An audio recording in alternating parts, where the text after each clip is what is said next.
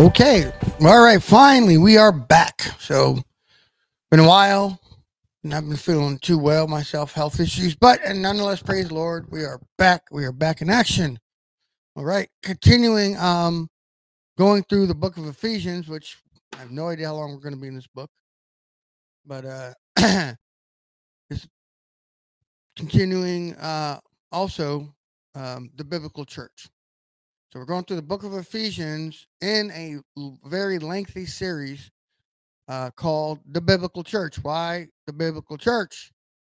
Because let's face it, folks, the uh, church in America doesn't clo- doesn't at all resemble the church in Acts.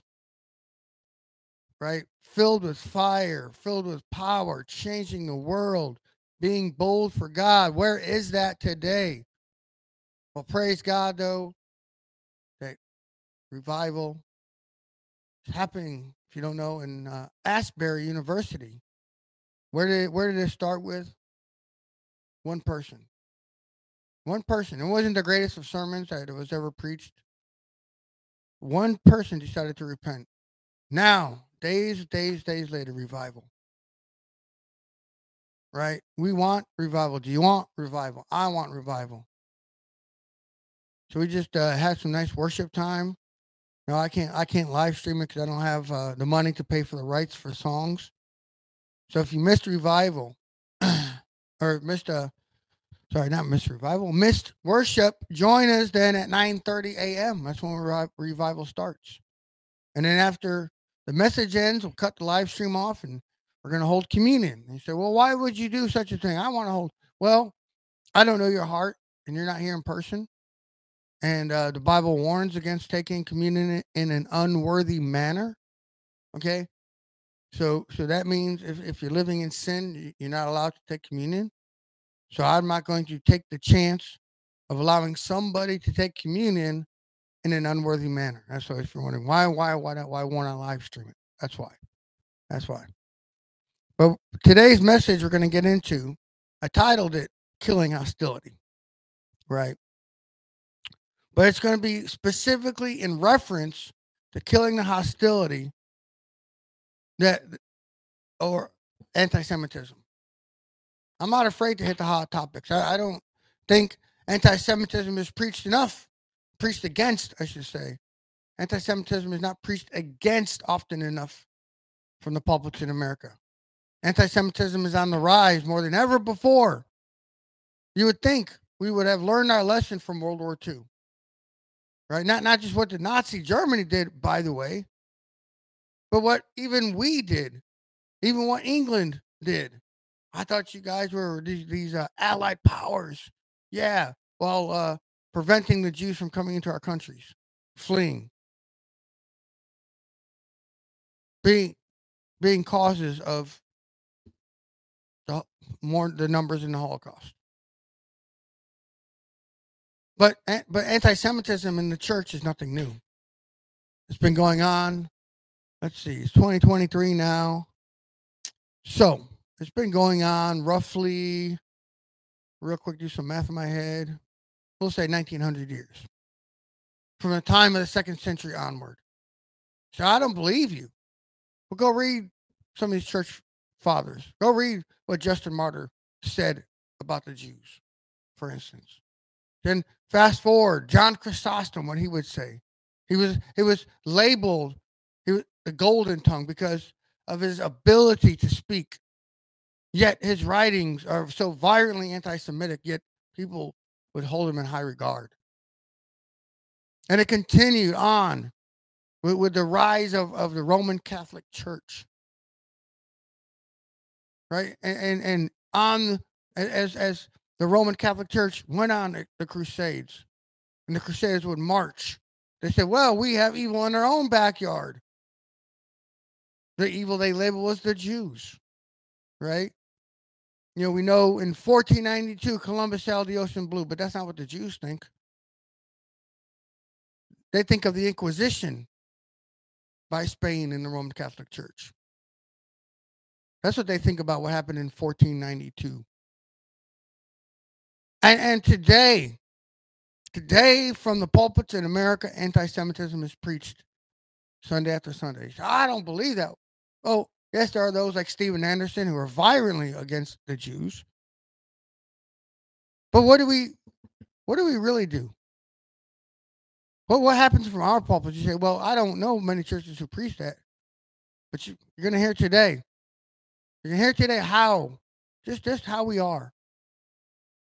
Might shock you. You may strongly disagree, but I'm not here because I'm trying to get people to like me. I'm here to please God and God alone. And what God has to say in this matter is all that matters at the end of the day.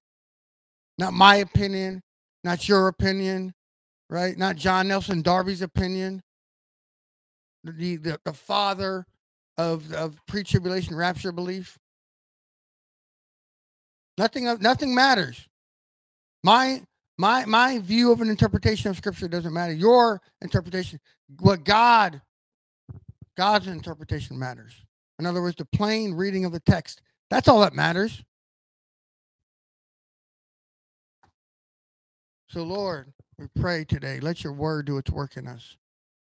Lord, Lord, Lord, Lord, Jesus, do your work. You, the word, the logos of God, do your work in us.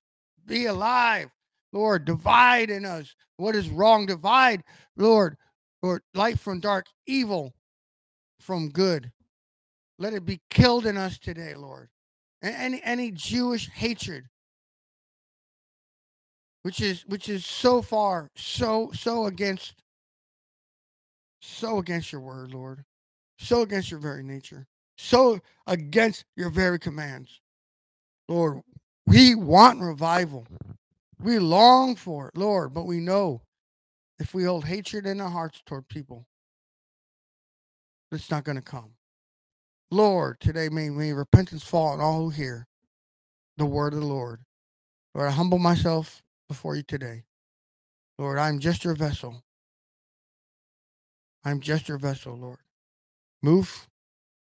I'll put myself to you in humility in Jesus' name. Amen. Let's open the word of God. We're continuing in the book of Ephesians. We're in Ephesians chapter 2. All right, verses 14 through 16. And I'm reading from the English Standard Version, in case you're wondering. It says here, For he himself is our peace, talking of Christ, who has made us both one and has broken down in the flesh the dividing wall of hostility by abolishing the law of commandments expressed in ordinances, that he might create, create in himself one new man in place of the two, so making peace, and might reconcile both to God in one body through the cross, thereby killing the hostility. So, I guess we would have so, but I want you I want you to keep this in mind today. All right, let's put the slide up on the screen for this. I want you to keep this at the forefront of your mind today. Right? I, don't often post Greek. I'm not trying to prove myself smart. All right, that's not going to happen anyways. But uh, I want you to keep this definition of peace in mind. When, when we see the word peace here um, in these scriptures, here, here's what the Greek says, right? Irenian, Irenian. I probably screwed that up all anyway. But the definition here is peace between individuals, i.e., harmony, concord. I want you to keep that at the forefront of your mind today as you listen to the word of God, as you listen to this message. I want you to, to hold on to that peace between individuals, right? Well, how did how did I know that's the correct definition, Easter? Because Greek is like any other language. Its words have multiple meanings, right? Not just one. How do I know this is the context? Simple. Like we use reading comprehension in English. We're talking about this dividing wall between what? Two people groups, right? Jews, Israel, right? And Gentiles. In other words, everybody not a Jew, everybody not of any of the tribes of Israel. So if you're wondering what a Gentile is, the dividing wall was there once upon a time. Once upon a time, the only way to come to salvation was to become a Jew, to become circumcised, right? the, the sign of, of a covenant made with God. That that's what things were at one point in time. And now at this point in history, during the second temple period here, what was happening is that that Jews in the Greek community, right? In other words, all the community outside of Israel were making proselytes. What does that What does that mean? It means they were bringing Greeks into Judaism, right? Because at the time, this is this was going on, by the way, before Jesus came. That was the only way to, to salvation, right? That was the only way once upon a time. So this is still going on even in the time of Paul. So after the death, burial, resurrection, and ascension of Jesus, right? After the establishment of the new covenant. Just in case you don't know, by the way, the new covenant was not established, by the way, until Jesus rose again from the dead. That's when the new covenant was established. So, so we have these Jews, we have proselytes. What does that mean? It means Greeks that are on the path to becoming Jews, right? They had this whole rigmarole to go through, you know, things they had to do, things they had to learn, so on and so forth, right? I'm not going to get into a deep explanation. So, so then we find why did Paul write this, right? Because context is important, right? What what is what are what are the what is proper hermeneutics or Bible interpretation? Context, context, context. Right? Simple as that. So so why did Paul write this, right? So it should be up on your screen. So let's give a background. Right, this is cross reference to Acts chapter 21, verses 27 to 29, by the way.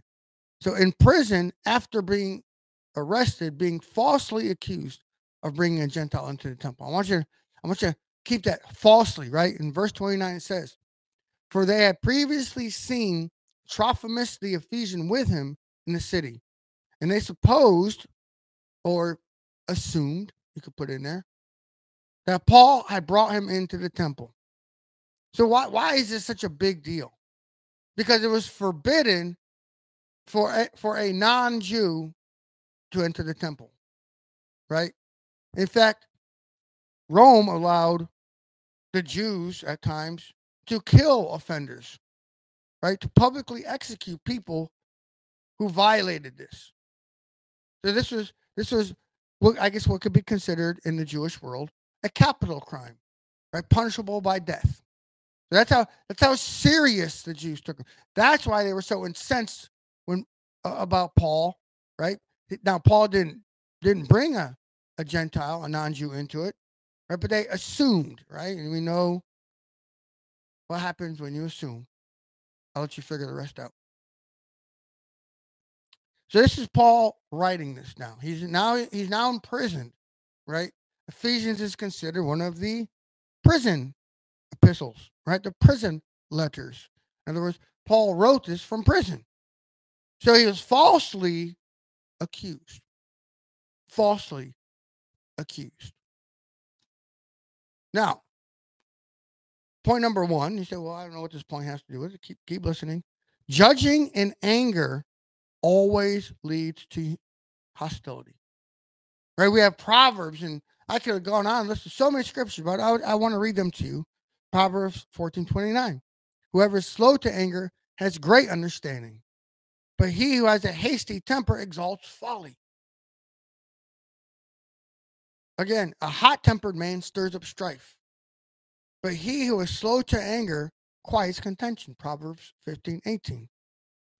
Good sense makes one slow to anger, and it is his glory to overlook an offense.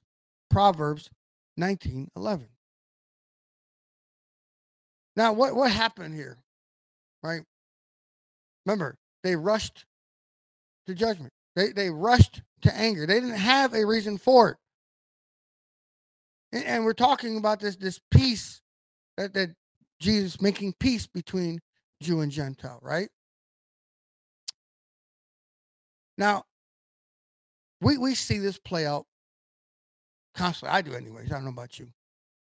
I see this play out where people automatically, they don't know, they just see a meme, right? Watch a TikTok video. Things like this automatically say, oh, those evil Jews. Oh, they control the world's finances. While on the uh, while on the other hand, uh, they say things like, "But the Jews today are not really Jews." Now, what sense does that make? Right? No, they they they they exalt folly, like the proverbs, like God warns in the scriptures, right? But he who has a hasty temper exalts folly. Think about that for a second. That that that I don't even want to call it judgment, really. But but the stupidity, right? I always say anti-Semitism makes you stupid.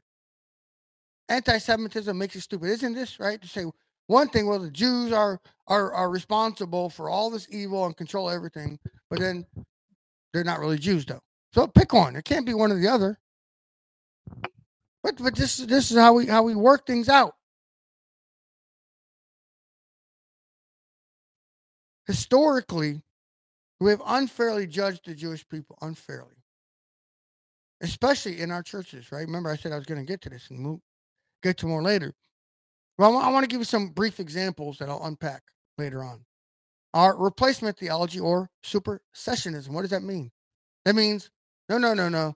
All God's promises for, uh, for Israel, right, are now for the church.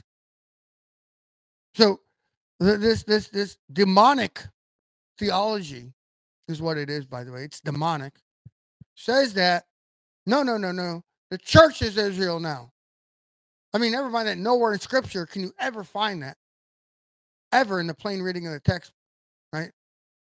I always say the scriptures were written for the common person. That's why it was written in the common Greek language, not the high Greek, but the Koine Greek, the common Greek. Why? So the average person could read the scriptures and they would be able to understand them.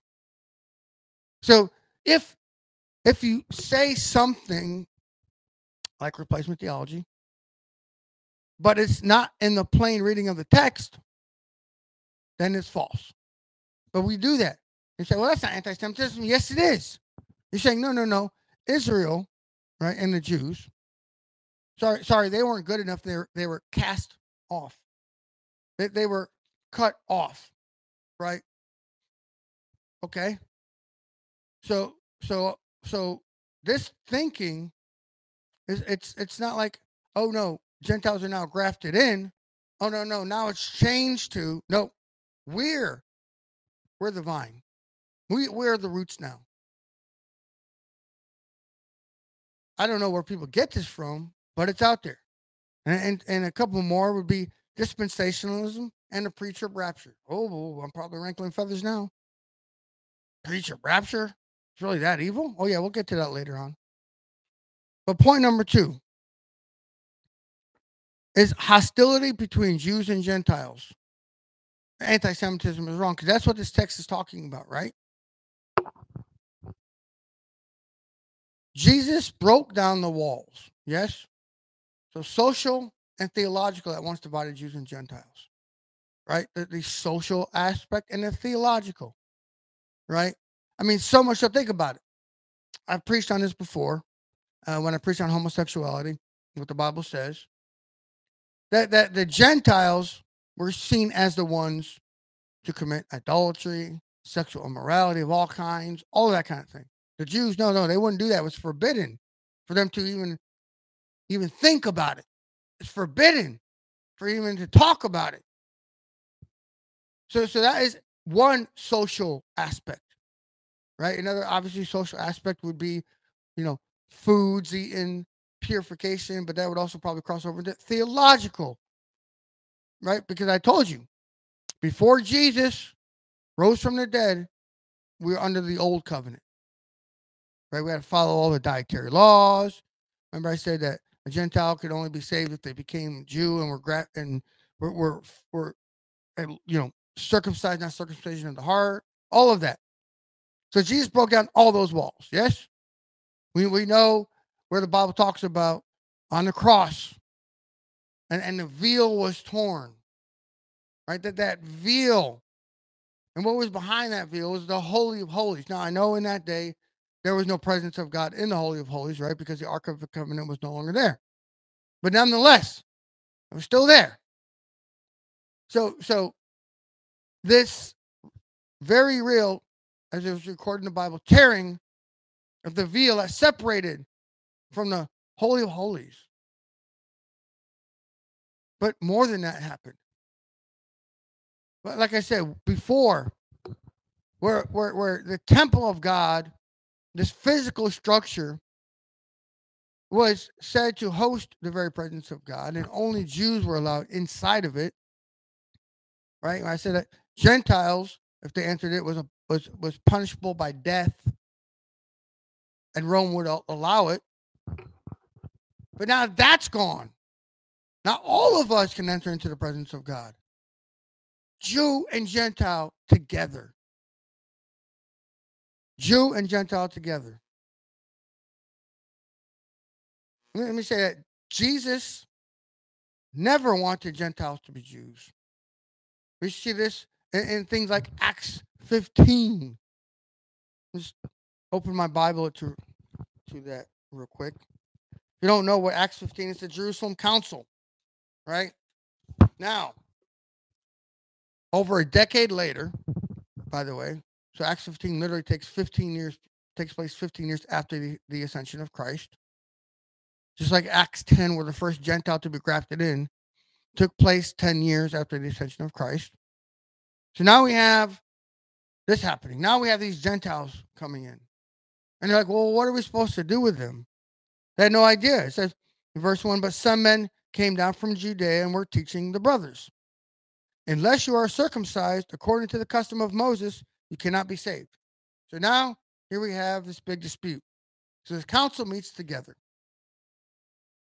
And this is what they come out with. Verse 19. Uh, Therefore, my judgment is that we should not trouble those of the Gentiles who turn to God, but should write to them to abstain from things polluted by idols and from sexual immorality and from what has been strangled and from blood. That's it. That's it. Taken from the Torah, the Old Testament commandments, right? All just that. No, no, no, that not that they should get physically circumcised, right? And we know that Paul writes a letter to the Galatians rebuking them for this very thing. We read, we can read in the book of Hebrews, and we go to chapter 10, for instance right? And it talks about trampling over the sacrifice by what? Right? It says Book of Hebrews written to who? Hebrews, the Jewish people, warning them don't go back to the law of Moses. Don't go back to having to get uh, circumcised. Not that they can, but don't go back to it thinking that's the only way to God. Thinking that's the mark of salvation because it's not. I mean, here in Galatians 2, um, verse 3, it says, But even Titus, who was with me, was not forced to be circumcised, though he was a Greek. Paul writing, Paul, a Jew. Yes, Paul never stopped being a Jew, right? Let me just point that out. Sure, you've probably heard it. You've probably heard this. Saul changed his name to Paul and became a Christian. That's not in scripture anywhere, by the way, but it never happened. Let me just say it. Paul was born in Tarsus in the Greek speaking world, city state. So that means there he would have been called Paulus in the Greek. And when he was in Israel, he used his Hebrew name, Shaul. So he had two names depending on where he was at. Notice he's called Saul even after his conversion, up until when he goes up to Antioch in the book of Acts. And then he starts being called by his Greek name. So even Paul says he was not this this this Greek with me. I didn't force him to do this. Why? Because he didn't need it. Why? Because Jesus' goal was to make one new humanity. Where all the promises were once to given to Israel. Right? Remember, I said that. Once upon a time, the promises were given to Israel. But then Jesus came. Why? To, to, to establish a new and better covenant. That's what went on. One new humanity. What, what does that mean? Yes, That means all who come to Jesus, Jew and Gentiles, separated that dividing wall. But we, the church, keep that wall of hostility up. And boy, have we built it high. Sometimes we could probably allude to the Tower of Babel. Building this wall of hatred toward the Jews. Higher and higher, thicker and thicker. Brick by theological brick. And then we wonder why the Jews want nothing to do with us. I wonder how many people actually know who, if there are any Jews in their congregation, or if they even care. Yet Jesus came to make one in humanity. Leading to my third point. Both Jews and Gentiles need reconciliation. Let me say that one more time. Both Jews and Gentiles need it. What, what does that mean? Well, we have this thing out there called dual covenant theology. What does that mean? According to this heresy, this very anti Semitic heresy, by the way, there is one covenant for Israel and the Jews, and God is fine with them doing that. And there is another covenant for the Gentiles. That's that's what this belief. You say, why did you call anti-Semitic? Because if we don't preach the gospel to all mankind, right? If we don't minister and, and tell all peoples, regardless of race, ethnicity, gender, you name it, that Jesus is the only way, that He is the way, the truth, and the life, and He is the only way to salvation, guess what we're doing to them? We're damning them to hell. And a person who holds on to this dual covenant theology. Those, the Jews are so super special because they're the apple of God's eye. They are the apple of God's eye. But the only way to the Father is still Jesus, regardless. But what does that mean? That means a Jew will still go to hell if Jesus is not the Messiah. If that's not the case, then what will happen? And so, therefore, if we withhold the, the, the message of salvation from them because we think, oh, they don't need that. That's anti Semitism. Now, why? Because we're damning them to hell. There's only one covenant. Let me make that abundantly clear. One covenant only. Here's an example Jeremiah 31 31. Behold, the days are coming, declares the Lord, when I will make a new covenant with the house of Israel and the house of Judah. Now, you can read further on your own on your own time. But what does it say here? A new covenant, right? And it goes on to explain not like the old, right? I, I will no longer write the law on tablets of stone, but on their hearts, and so on and so forth. It goes on to say. Why? Because it's the new covenant, not the old covenant. So therefore, to to to teach anything else is anti-Semitism. Why did I say we need to make drive that point home. Because now we're keeping the gospel from the Jews. Right? Notice we don't really apply this to anybody else. Right? Sometimes they call Islam one of the Abrahamic faiths, which is false, by the way. Okay, it is not an Abrahamic faith. Just because, just because they say Abraham is our father, right? Well, that means they think Abraham is the father of the Arabs, not the Jews. So it's not an Abrahamic faith. It's not. But even even with the wrong mindset, notice this dual covenant thing doesn't apply to them. Doesn't apply to any other people group but the Jews. So yeah, it's anti-Semitic toward the Jews. Therefore, last point.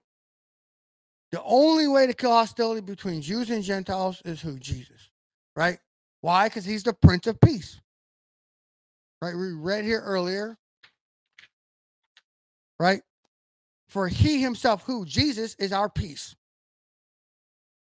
Who has made us both one and has broken down in his flesh the dividing wall of hostility. So it's Jesus, not Gentiles becoming Jews or Jews becoming less Jewish. Now, we see this playing out constantly. I see it all the time lately, unfortunately. We, we see Gentiles who, who have this revelation of our Jewish roots. Praise God for that. Praise God. We don't have enough of that in the church today, if you ask me. We we we look so far divorced. We say, well, the first century church, this and well, the first century church was comprised of Jew and Gentile alike. But people come to this revelation of the Jewish roots. Hey, Jesus' name in Hebrew is Yeshua. Amen for that. Wait a minute, Peter wasn't the first pope? Right? He had a Hebrew name called Kepha. Really? Shimon? Kepha? Yeah, Simon the Rock. Wait a minute. John wasn't in, John wasn't a Baptist. Hey, it was it was Yochanan the Immerser. Yeah, John's Hebrew name Yochanan, Jonathan. Wait, wait. Jesus's mother was Miriam. That was her name. Yeah, the very same name of uh, Moses' sister. Wait a minute. It's not the book of James, it's the book of Yaakov? Jacob? Yeah, okay. Praise God for all that new revelation. But when that revelation leads us to go back to the old covenant, then we're in trouble. And I see that today. Let me make that abundantly clear. Nowhere in scripture does it say that Gentiles have to follow the law, the Torah. Let me make that abundantly clear. Time after time after time, it's warned against in Scripture. Paul highlights time after time after time what the law was for.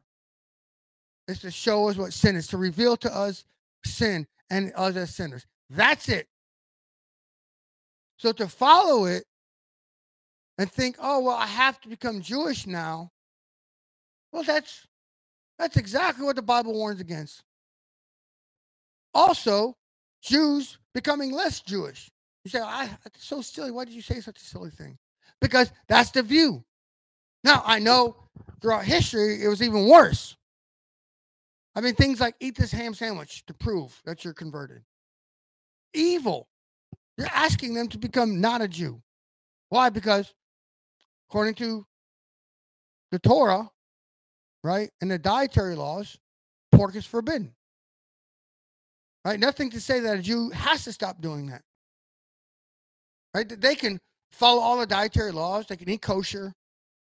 Right? I'm not talking about the Talmud and the oral law and separating pots and pans and all that. That's not what I'm saying. Talking about. You know, they can choose to wear the, the tassels on their garments. What, whatever, fine. There, there is nothing wrong with that. Obey all the feasts as the Bible prescribes, all feast days. Great. Praise God. Because nothing in here forbids it. Paul himself makes it abundantly clear. He calls himself a Pharisee of Pharisees, a Hebrew of Hebrews, right? Saying, hey, I am a Jew. Right? He wrote some stuff that we often gloss over when I was among the Jews. Right? What did he do? What did he say when he was among them? Right? He did exactly what they did. What would that be? You go to temple, go to synagogue, right? Follow, dress, all of those things. And Paul Paul lived like this, and nothing in the Bible says he ever stopped. To ask somebody to become less Jewish is, is being against Jesus himself. Make it abundantly clear. To say you love the Jesus, Yeshua HaMashiach, Jesus, the Messiah, the Jewish Messiah, a man, God in the flesh, right? Born through a Jewish woman in Israel, lived as a Jew. That's why, by the way, if you you think, well, what, you, what really? Yeah, that's why when he went to synagogue and he opened the scroll and read about himself. Why? Because that was the Torah portion for the week. So you can actually go back in history, right? You can figure out, well, he read from this, and you would have known what who, whoever read from the first five books you can figure out exactly what they read from because it's the exact same thing Jews read today. It's never stopped. Thousands and thousands of years. Every Jew around the world reads the exact same portions. And Jesus did exactly that. He wasn't reading, oh, some, he didn't pull out a scroll and say, I'm going to read about me today. This is who I am. No, it was, it was what was re- what was studied and read in that week. So to say you love him, but you hate the Jews, it is actually is oxymoronic in the extreme. Say, well, I love Jesus, the Jewish Messiah, but I hate the Jews. No, you hate Jesus because he's Jewish thoroughly, through and through. Let's drive home the point that we Gentiles, remember I, I talked about replacement theology,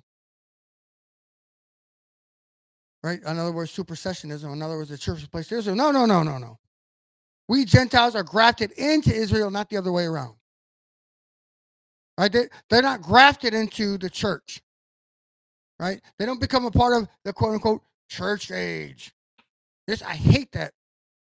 I hate that statement. I can't stand it when I hear people say that the church was birthed at Pentecost. No, it wasn't. It was 3,000 Jews who came to salvation. And they would go and do what? Attend synagogue. Let me read it though from uh, Romans 11. Romans 11. I'm, I'm, let, me, let me just say here. If you have never truly read Romans chapters 9, 10, and 11, then you've got it all wrong.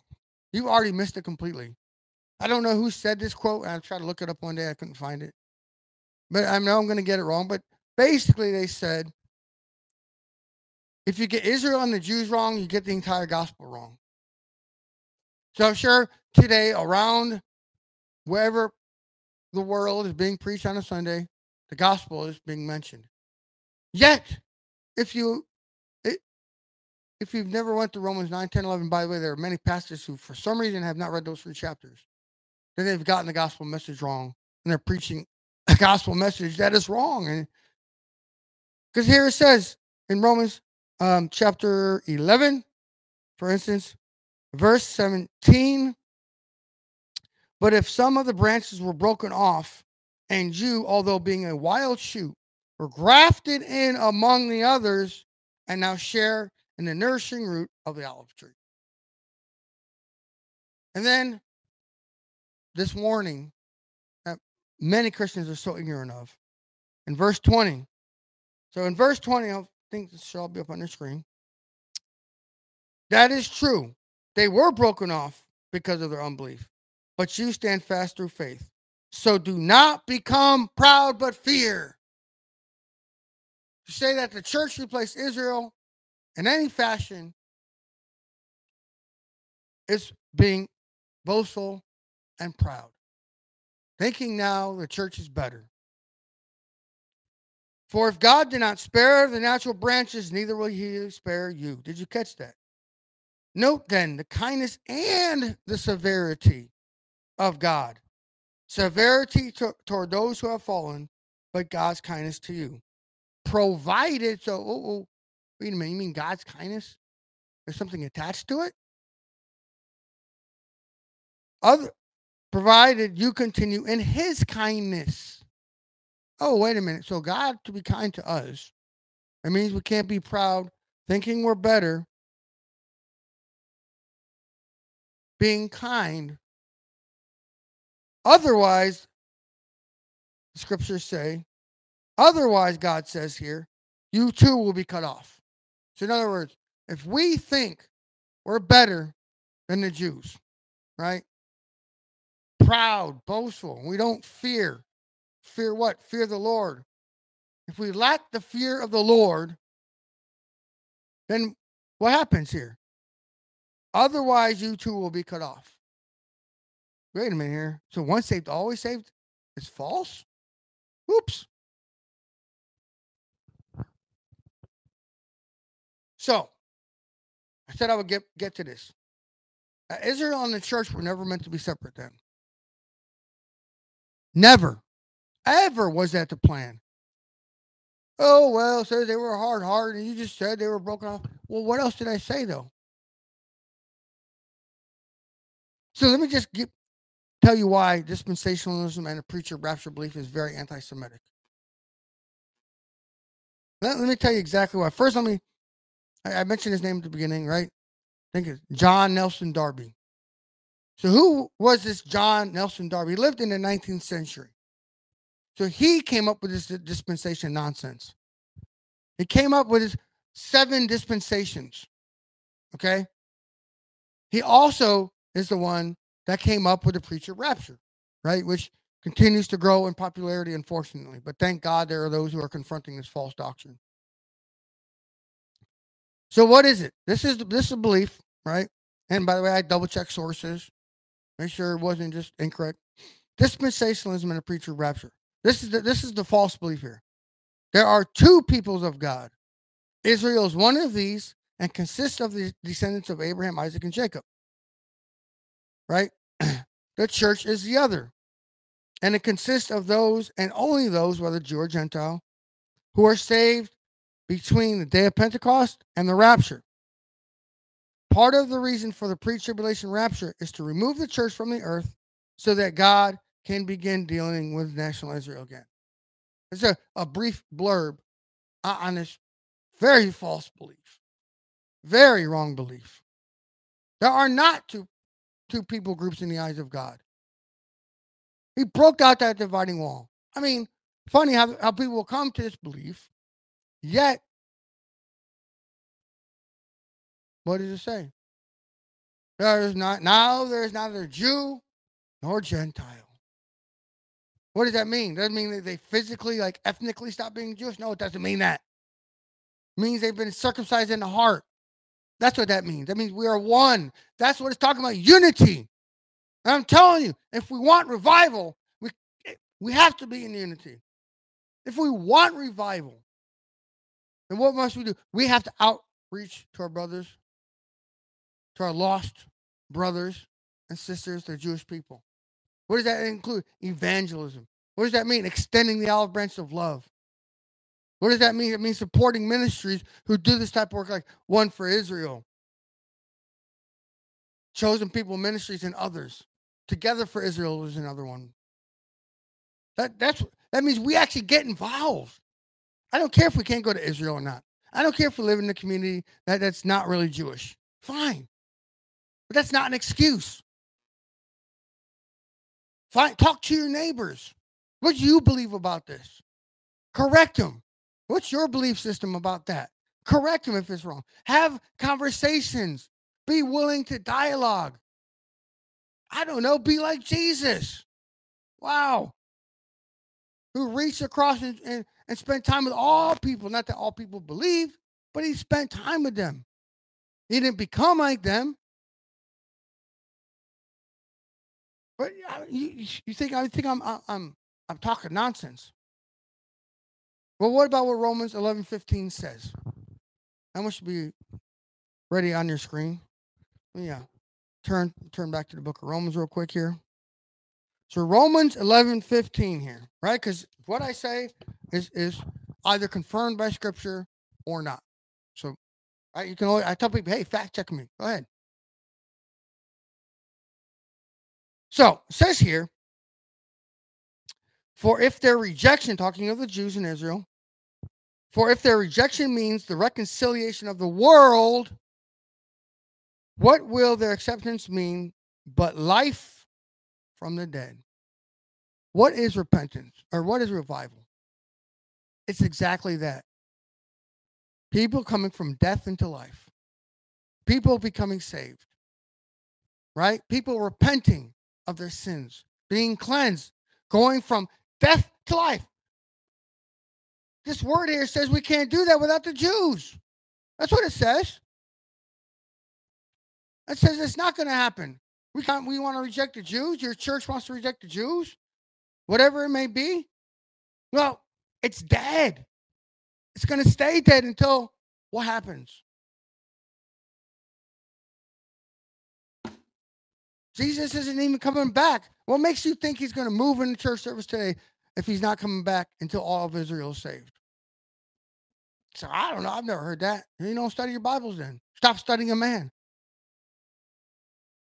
I mean, let me give you this brief timeline of what's going to happen.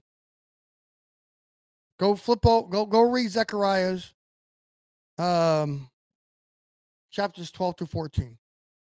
Here's what's going to happen Jesus is going to show up in a public appearing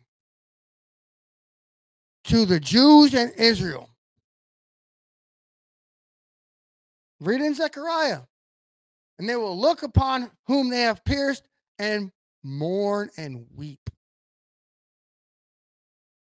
Right? Then they will be given time to repent. I think, according to the fall feasts, it will be at 10 days. I'm not 100% sure on that. But since the spring feast pointed to, to Jesus and everything that happened and went in specific days, right? Well, why can't that happen with the, with, with the fall feast that point to the return of Jesus? So Rosh Hashanah, the head of the year, the new year, right? What happens there? The, the, the blowing of the trumpets, Yom Teruah, right? The Bible says that Jesus is going to show up at the what? The last trumpet, the sh- with, with, with the sound of a trumpet, the voice of an archangel, a public, loud appearance for all to see. But whom first? Israel. Whom first? The Jews. How do I know? What else does scripture say? Jesus said, What?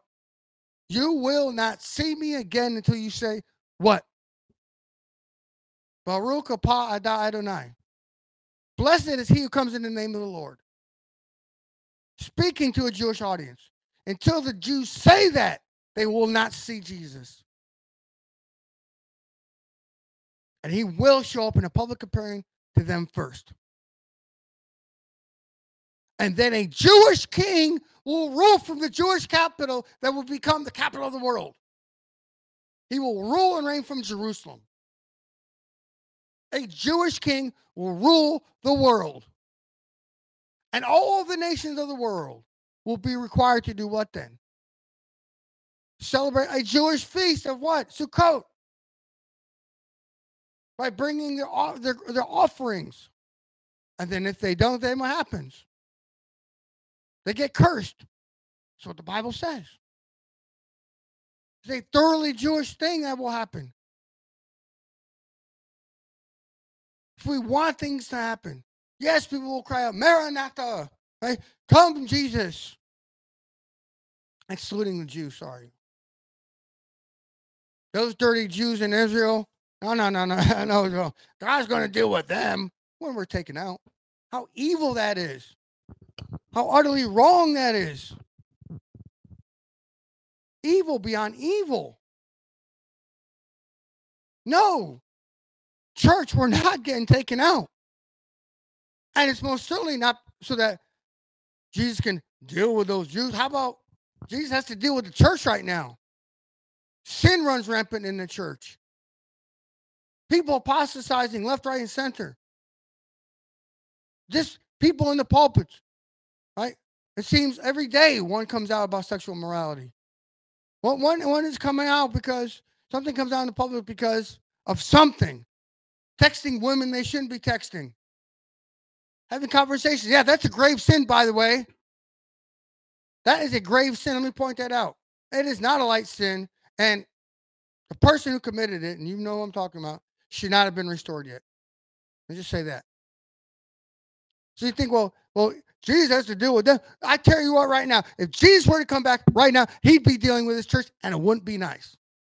I guarantee on the day of judgment, there would be a lot less people there right now than you think. Like those people were part of my church. That was a great expository preacher right there. Why is he among the goats? Why is he getting judged according to his works and not according to the blood of Jesus? Man, she led the praise and worship team. Man, woo! Phil Wickham song. Oh, I love it. Makes me so emotional. Why is Phil over there among the goats? Why did he just get cast into the fire first? I don't understand that.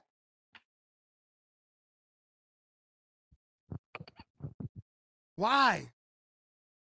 Because that was what would happen if Jesus comes back. If he were to return right now, that's what would happen. That's what that's a brief synopsis. That means we must repent. We have to repent wrong about wrong theologies and wrong doctrines about the Jews in Israel. period, point blank. No apologies. I have studied this out.